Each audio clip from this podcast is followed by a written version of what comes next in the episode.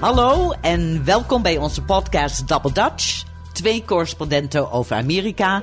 Ik ben Freke Vuist, Amerika-correspondent voor Vrij Nederland. En ik ben Reinhard van Wachtendonk, de Amerika-correspondent voor BNR Nieuwsradio. Hmm, en in deze tweede aflevering, uh, goh, er staat al ontzettend veel op de agenda.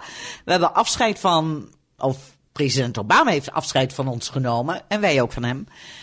We, er zijn hoorzittingen voor nieuwe uh, ministers in Washington. Ja, maar minder hoorzittingen dan we dachten. minder dan we dachten. Ze zijn toch uitgesteld, want er zijn toch dingen aan de hand. En we hadden de lang verwachte en eerste uh, persconferentie van Donald Trump in ja. zes maanden. Ja, 168 dagen. Ja.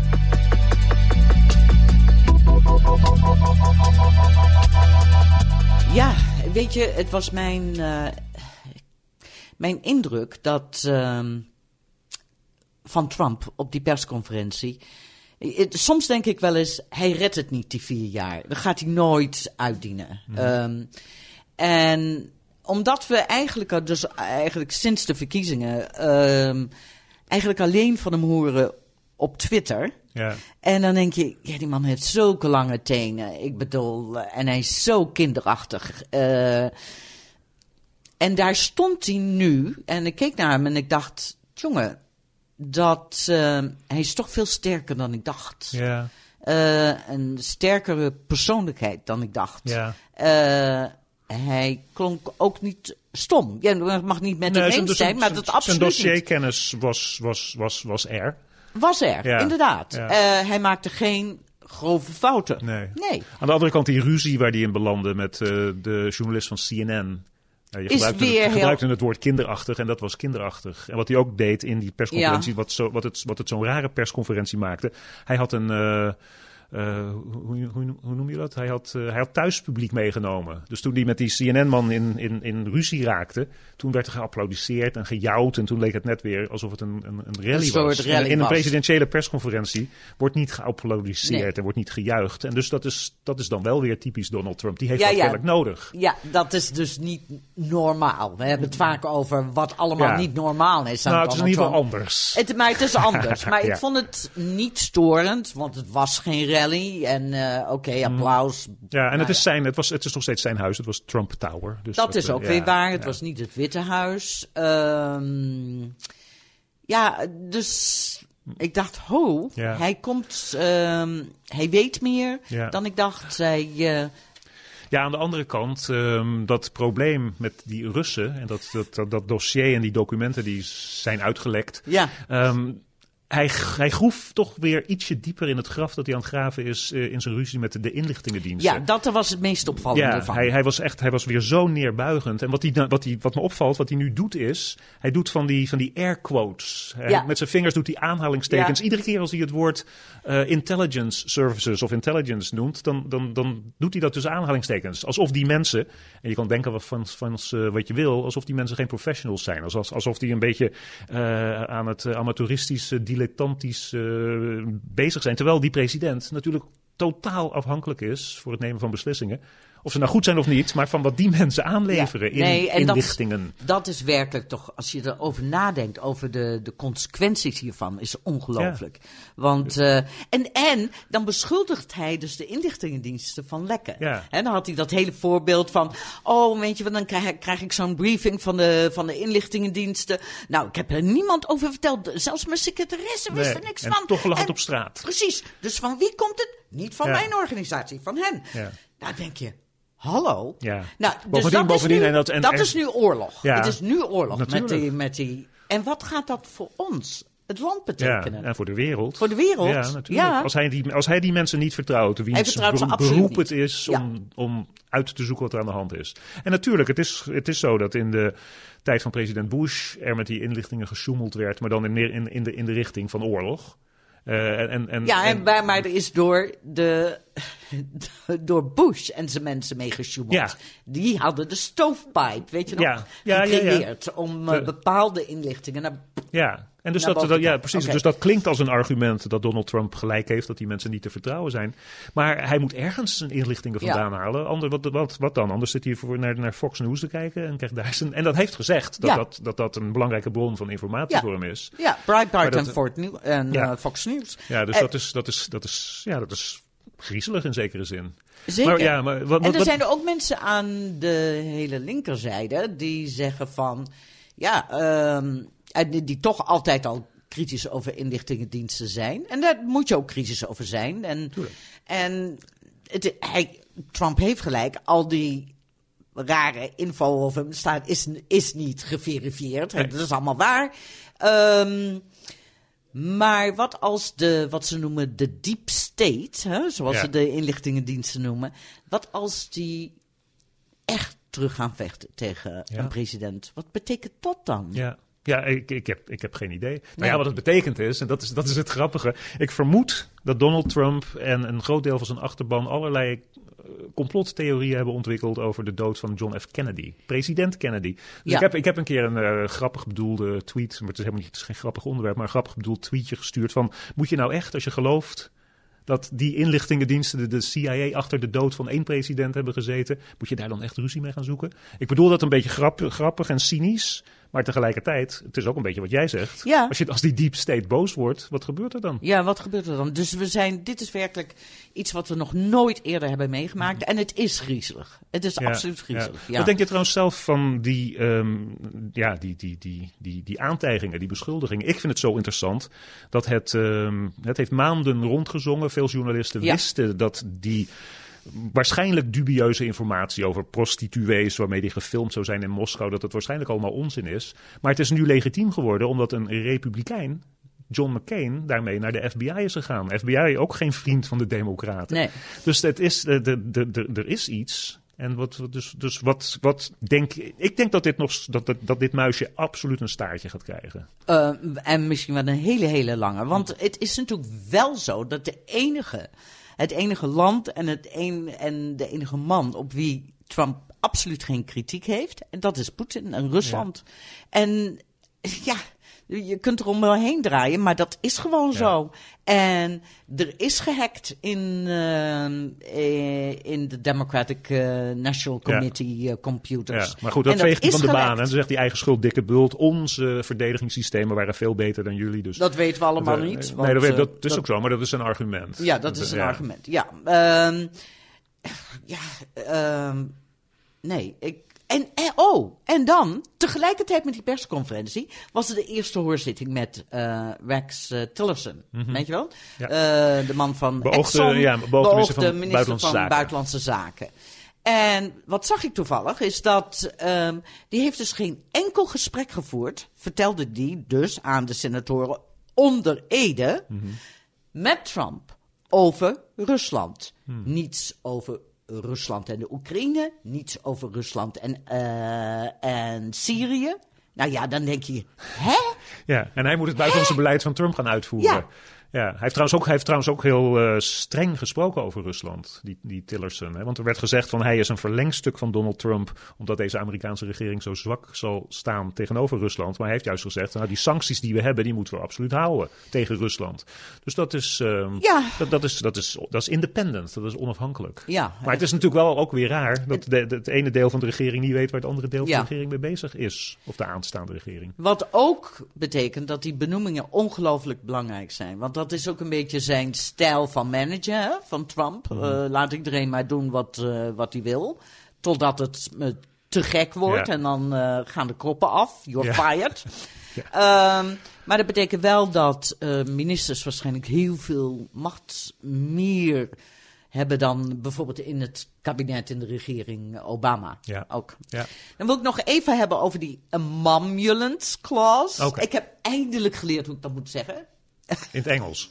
Ja, Want, ja, want in het Nederlands is het gewoon emolumenten. Ik, Ja, ik dat ken dat, ik ken dat woord al heel lang. nou, dat, Het is, het is wat gewoon een jou. archaïs Nederlands Wat woord. goed van ja, ik wist alleen maar dat het, geld, dat het met geld te maken had. En ik heb het, het, is, het, is, het, is, het, is, het zit dieper, hè?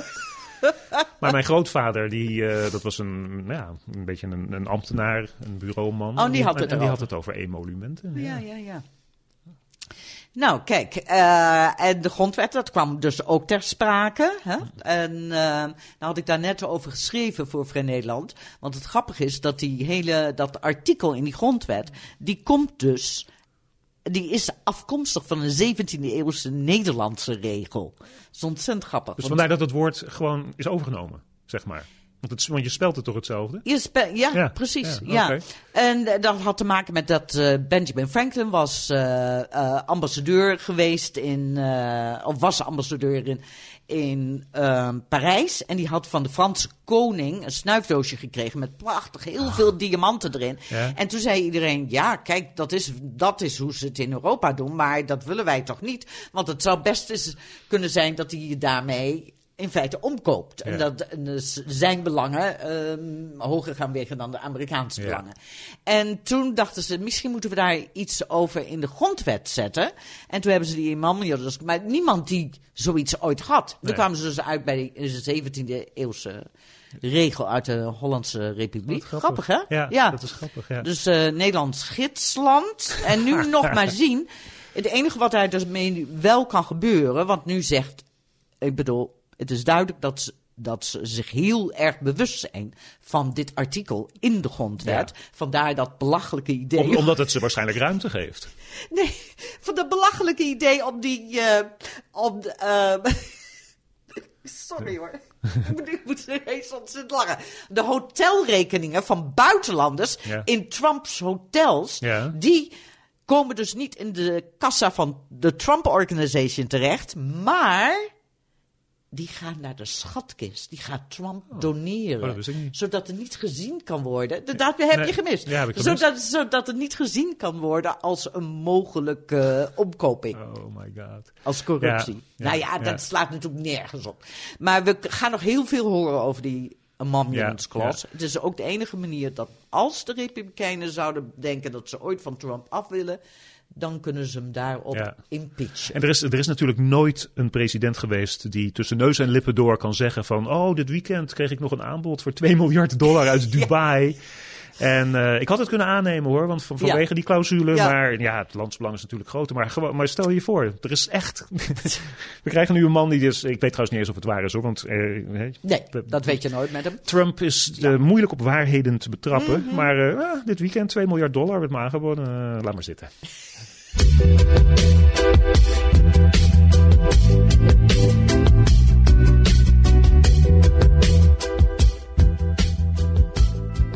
ik wil nog één ding zeggen over die persconferentie en over nog de, ding. Ja, over de, en over de Rusland-situatie. Want die uh, hele affaire over het mogelijke gegeven dat, en waarschijnlijk niet bestaande gegeven, dat Rusland uh, chantabele dingen heeft over Trump met prostituees en nog meer vieze dingen, is waarschijnlijk, is waarschijnlijk een kanaar, is waarschijnlijk niks. Maar er speelt nog iets anders. En dat heeft wel te maken met het Russische hacken.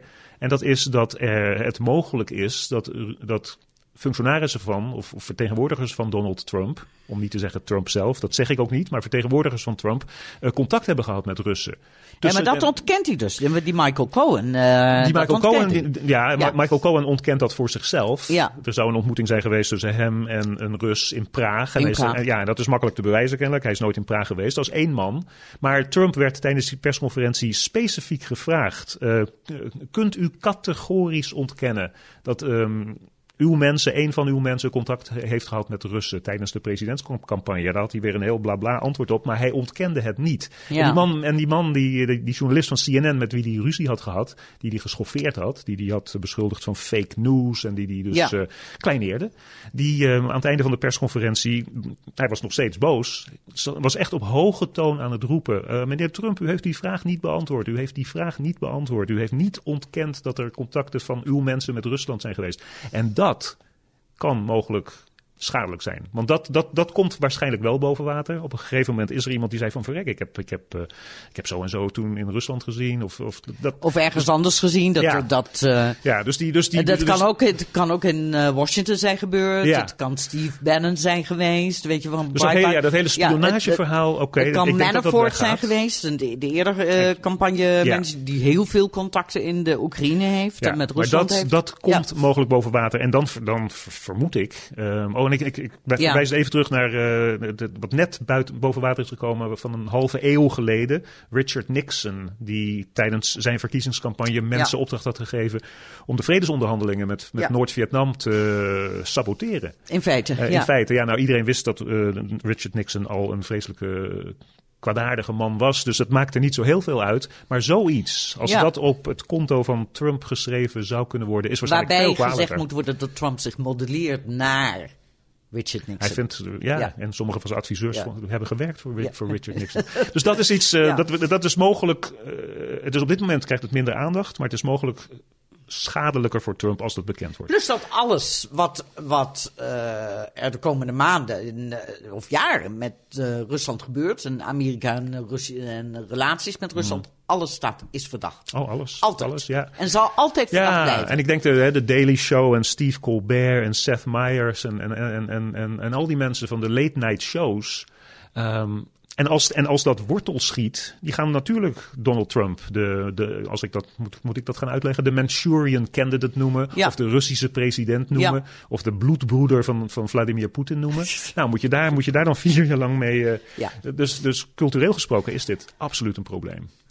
Ehm, ik wil het even hebben over eh, brieven die we hebben gekregen. ja, op we hadden zo'n eh, mensen opgeroepen. Ja, precies. En we, eh, ik- ik doe een greep, een klein greepje uit, eh, uit, de, uit, de, uit de, de stapel. Ehm, een van de dingen is. ehm, ik ga geen namen noemen. Eh, want er, er komt Nee. een andere brief Ja. aan waarin dingen staan waarvan van ik dacht, nou ja, dat wil hij waarschijnlijk niet, niet, eh, bij naam Ja. over zijn bedrijf hebben. Maar dit, dit, dit was misschien minder eh, problematisch geweest. Maar deze briefschrijver eh, die zegt dat de eh, demografische trend, waar jij het vorige week over Ja. had, die eh, optimistisch stemde. Een jonger electoraat, meer diverse bevolking diversiteit in de bevolking. Dat die, ehm, wat deze schrijver betreft, misschien minder belangrijk is dan, dan we denken. Omdat zoveel mensen in dit land gewoon niet, niet stemmen. Eh, dat het dus verwaterd wordt. Of mensen die het stemmen wordt, zei die, eh, wordt, wordt ontmoedigd, wordt tegengewerkt. Dus Dat is waar. Ja. Dat is waar. Ehm, plus natuurlijk het feit dat, eh, dat kiezers die in, op het platteland wonen, eh, dat hun stem zwaarder weegt dan kiezers die in een stad wonen. ja, Eh, dat is ook al ehm, moeilijk, Ja. ja. problematisch. ja. Ja, Maar dat is grappig, want daar, daar, Ja. daar, daar komt hij ook op terug. Hij zei van tegelijkertijd ben ik het, ben ik het zo moe dat er wordt, zo, zo wordt benadrukt dat Hillary Clinton 3 miljoen meer stemmen in de popular vote had. Ja. Want als je zegt dat, en dat is ook zo, als je eh, Californië en eh, New York City en eh, Massachusetts, waar wij nu zitten, bij elkaar optelt, dan, ben, dan, dan, is, dan is die 3 miljoen verantwoord. En deze schrijver zegt, dat is, de- dat is natuurlijk ook niet democratisch. Dat, dat een paar van die, van die overwegend zware democratische bevolkingsgroepen dan alleen maar de aandacht van de kandidaten krijgen. Terwijl nu, hoe vervelend we het ook vinden in dat, met dat kies, college van kiesmannen. Hij zegt van als, als, als dat, dat, eh, gebeurt, de popular vote, dan, dan wint er nooit meer een republikein. En dat is waarschijnlijk waar. Nou, is het mooi toch? Ja, voor jou. maar maar dat, is niet, dat is in zekere zin niet mooi voor, eh, voor, het, voor het land. Nou. En, eh, dus dat, dus die, die, die, Nee, dat- die, dat- rare mensen die schreven over die emolumentenclausule in de Amerikaanse grondwet. En die kwamen met dat college van kiesmannen. Dat waren toch wel briljante, briljante denkers. Ik ben het niet met je eens. Sorry hoor, want dat, en ook dat platteland loopt leeg. Ja, Dus, dat- en, eh, want, en dan kijk naar de grote steden in de Rode Staten. Ja. Die zijn weer overwegend blauw. Dus al- hoe je het ook went of Ja. keert. Uiteindelijk zal die demografische ontwikkeling. Ehm, ja, toch ten goede komen van, eh, van democraten. Want Ja. je ziet bijvoorbeeld nu al dat... Van linkse mensen zoals jij. Nee, ik, ben helemaal niet zo linksman. En nee, maar wel voor, nee, wat toch de meerderheid van, Ja. eh, van de kiezers is. Waarbij gezegd moet worden, en daar heeft de briefschrijver absoluut gelijk in. Dat dat maar de helft van de Amerikanen van eh, de kiesrecht, de, de Nou, leeftijd zijn. ja, dat brengt mij tot Ja. de toespraak, de afscheidstoespraak van Obama. Want Ja. hij zette heel zwaar in hè, op de democratie en op... eh, ehm, hij- het verdedigen daarvan. Het verdedigen Ja. daarvan. Hij zegt nog steeds dat de Amerikaanse eh, democratie een, een sterke, een krachtige is, een robuuste is. Maar dat er bepaalde trends zijn waar we voor moeten waken. Ehm, het is en blijft een Amerikaanse democratie. En zijn, zijn, zijn conclusie was in zekere zin van. eh, want, mensen begonnen, begonnen, begonnen boel te roepen toen hij het had over de machtsoverdracht Ja, op 20 januari. En hij zei: nee, nee, dat, het is nou eenmaal een democratie, zo zit dat. En dat Zo zit dat. Daar heeft, bevechten. daar heeft hij absoluut gelijk in. Ja. En die moet gewoon plaatsvinden. En, eh, en daar moeten ook oud-presidenten bij zijn. En ik vind het helemaal niet belachelijk dat eh, Bill Clinton en, eh, en, eh, en Hillary daarbij Nee, zijn. precies. En dat ze samen dat Obama... Maar tegelijkertijd kan je voortdurend blijven zeggen dat ja, je, het is niet alleen een republikein die nu in het Witte Huis zit, waar je het mee oneens bent. Het is een hele rare, niet normale man.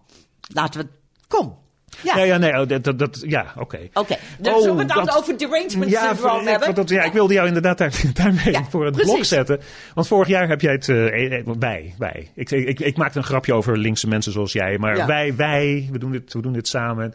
Ehm, hebben we het gehad over het Hillary derangement syndroom. Waarbij ehm, Tr- Trump-aanhangers of mensen die gewoon de pest hebben aan Hillary Clinton... alles geloofden. Het meest vreselijke geloofden wat er geschreven Ja, en, werd. en dat dat al zo heel lang heerst. Ja, hè? En eh, weet je wel, Whitewater Gate. En Ja. ja. nou ja, het ene schandaal naar het andere. Ja. Wat dan weer geen schandaal bleek te zijn. Maar en nu- maar opkloppen, opkloppen, opkloppen. Ah, Zodat.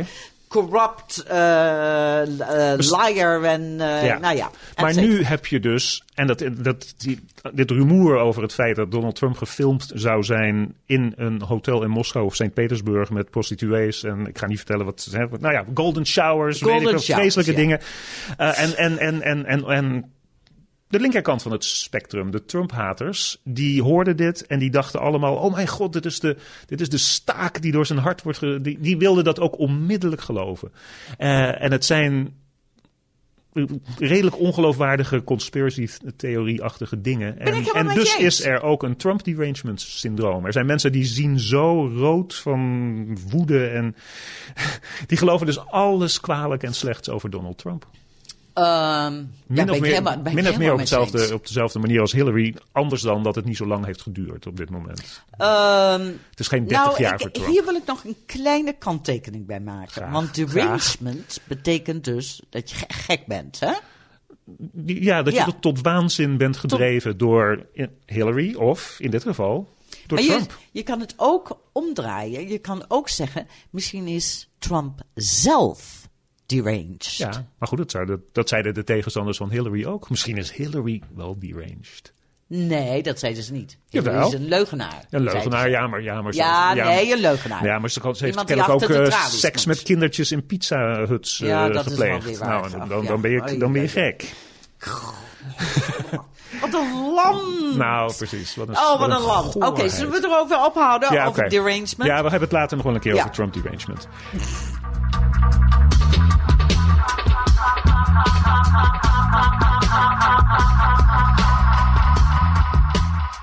Ja, nog een reactie eh, uit een eh, e-mail. Was een reactie op eh, de, tips. We doen, we doen tips nu in plaats Ja. van de verrassing van de week.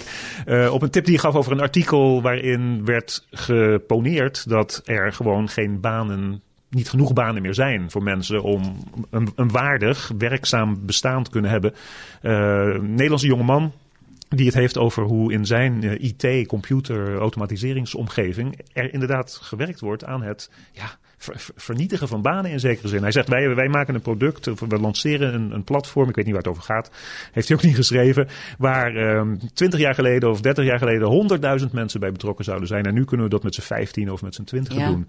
En ehm, dus, dus heel interessant. En, maar ik hoorde president Obama in die afscheidstoespraak iets zeggen waar ik het zo ontzettend mee eens ben. En dat geldt ook voor Europa wat mij betreft. En ik wil dat even laten horen. If every economic issue is framed as a struggle between a hardworking white middle class and an undeserving minority, then workers of all shades are going to be left fighting for scraps while the wealthy withdraw further into their private enclaves.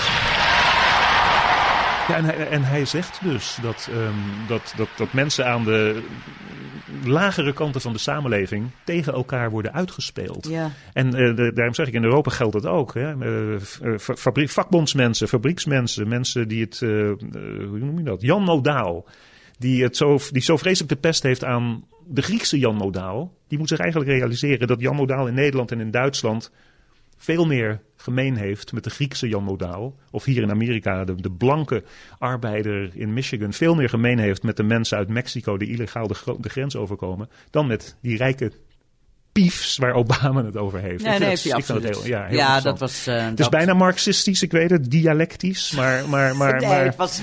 maar weet je, ik weet niet of jij dat hebt, maar ik ben me ongelooflijk bewust van... en ook omdat er grote verschillen tussen Amerika en Nederland zijn wat dat betreft... ehm, ehm, hoe ik zelf met mensen in andere beroepen omga. Oftewel, doe ik er zelf iets aan om bepaalde beroepen in stand te houden. Oké. Ik heb een Uber-ding op mijn, eh, Mhm. op mijn telefoon zitten. Ik gebruik het nooit. Nee. Ik neem altijd een taxi, want ik wil die taxichauffeur, die ook nog in een vakbond Ja.